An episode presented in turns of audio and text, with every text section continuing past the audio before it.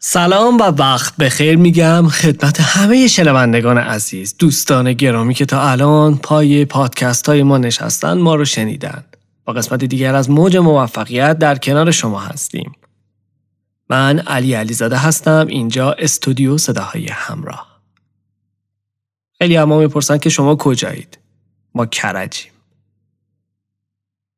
با ما در ارتباط باشید با وبسایتمون ای سی سی وی اس دات کام. سوالاتی که پرسیده میشه رو از طریق این وبسایت به ما جواب بدید، خوشحال میشیم. قبل از اینکه موضوع امروز رو بیان کنم، میخواستم تشکر کنم از پیج اینستاگرامی Organic Minded.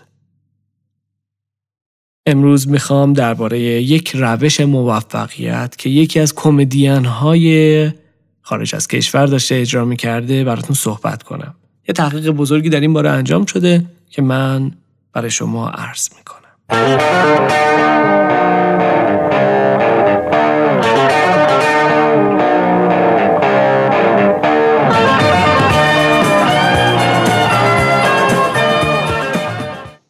اگه میخوای اوستاکارشی، زنجیرتو پاره نکن.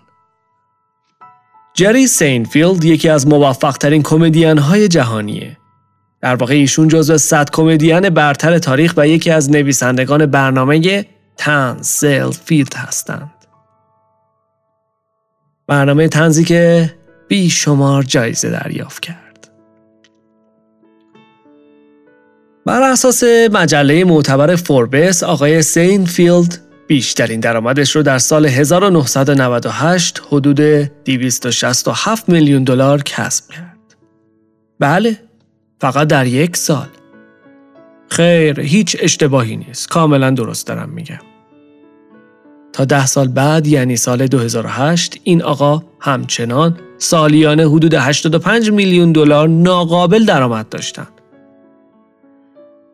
تقریباً با هر مقیاسی که بسنجیم، چه ثروت، چه شهرت یا نظریات منتقدین، جری سینفیلد جزو موفق ترین کمدین ها، نویسنده ها و بازیگران نسل خودشه. با این وجود، عاملی که در مورد سینفیلد بیشتر از همه چیز تأمل برانگیزه، نه جوایز و نه میزان درآمدشه، بلکه ثبات قابل توجهیه که تو کارش داره. ایشون سالهای پیاپی برنامه پشت برنامه اجرا میکنه، خلق میکنه و با استانداردهای فوق‌العاده بالایی مراتب سرگرمی مردم رو فراهم میکنه. جری سینفیلد در سطحی از ثبات کار میکنه که اکثر ما آدما آرزوش رو داریم. بیان یه مقایسه ساده انجام بدیم. میخوایم کار جدیدی خلق کنیم ولی دوچار کشمکش میشیم. میخوایم ورزش کنیم ولی انگیزش رو نداریم. میخوایم به اهدافمون برسیم ولی به دلایل مختلف انجام وظایفمون رو به تعویق میندازیم. واقعاً تفاوتمون تو چیه؟ جری سینفیلد از چه راهکاری برای غلبه به تنبلیش استفاده میکنه که میتونه بیوقفه کار با کیفیت تولید کنه؟ ایشون چی کار میکنه که بیشتر افراد در طول روز انجامش نمیدن؟ حتماً جری راه‌های زیادی داره که خب فقط خودش میدونه. ولی یه داستان در موردش نقل میشه که یکی از رازهایی که پشت این عملکرد و ثبات باور نکردنی وجود داره رو روشن کرده. بریم ببینیم ایشون چی کار کرد و چطور شده که انقدر این استراتژی جواب داده و تنبلی رو متوقف کرده و به هدف رسیدن رو نزدیک کرده. براد ایزاک هم یه کمدینه که تو مصاحبهش تعریف میکنه که یک شب ایشون در جمعی که جری سینفیلد اجرا داشت حاضر میشه. ایزاک از جری میپرسه که توصیهش برای یه کار طنز و کمدی چیه؟ جری سینفیلد میگه برای اینکه کمدین بهتری بشی باید جوکای بهتری بسازی. برای ساختن جوکای بهترم باید هر روز بنویسی، هر روز.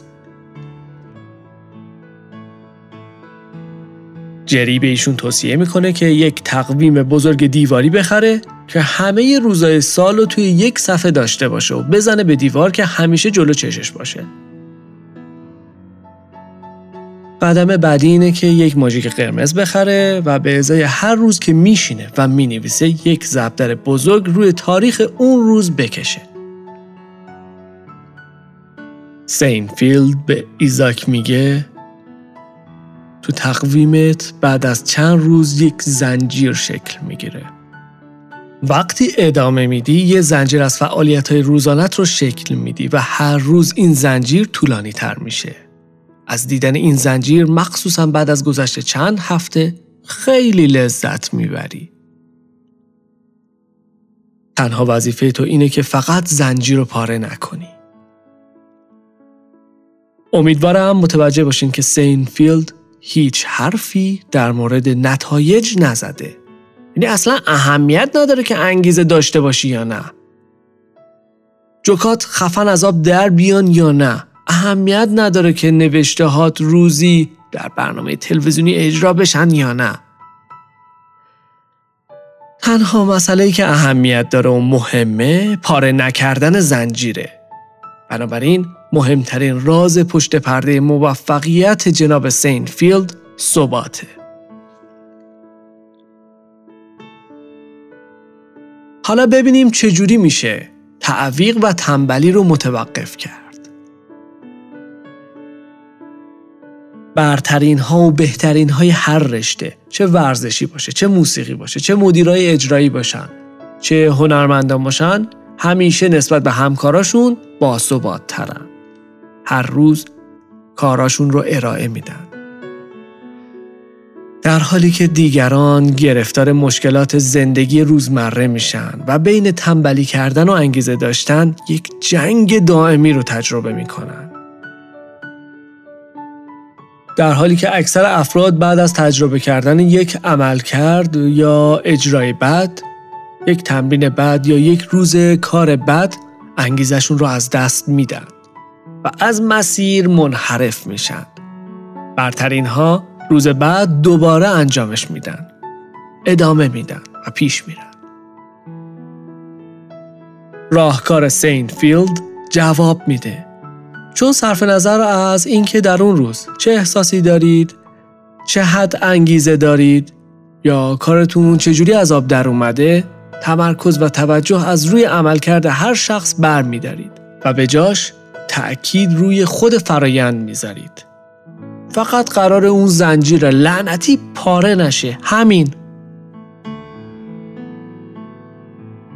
هشدار: یک نکته‌ای که در مورد این استراتژی باید رعایت کنید اینه که کاری رو انتخاب کنید که به اندازه کافی مهم و معنیدار باشه که تفاوت ایجاد کنه،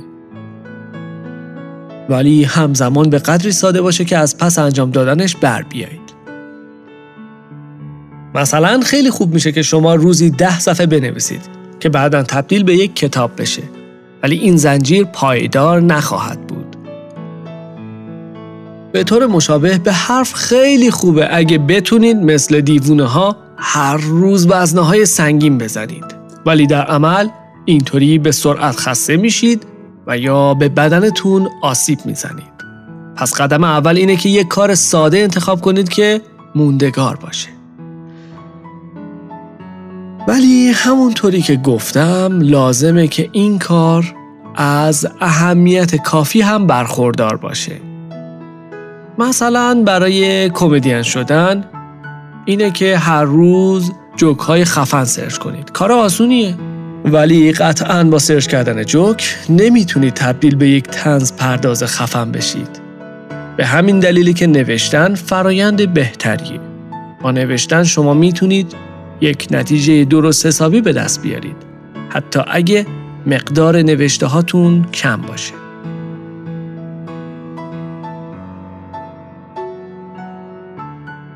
زنجیر ورزش کردن هاتون رو پاره نکنید و میبینید که به سرعت به اندام دلخواهتون میرسید.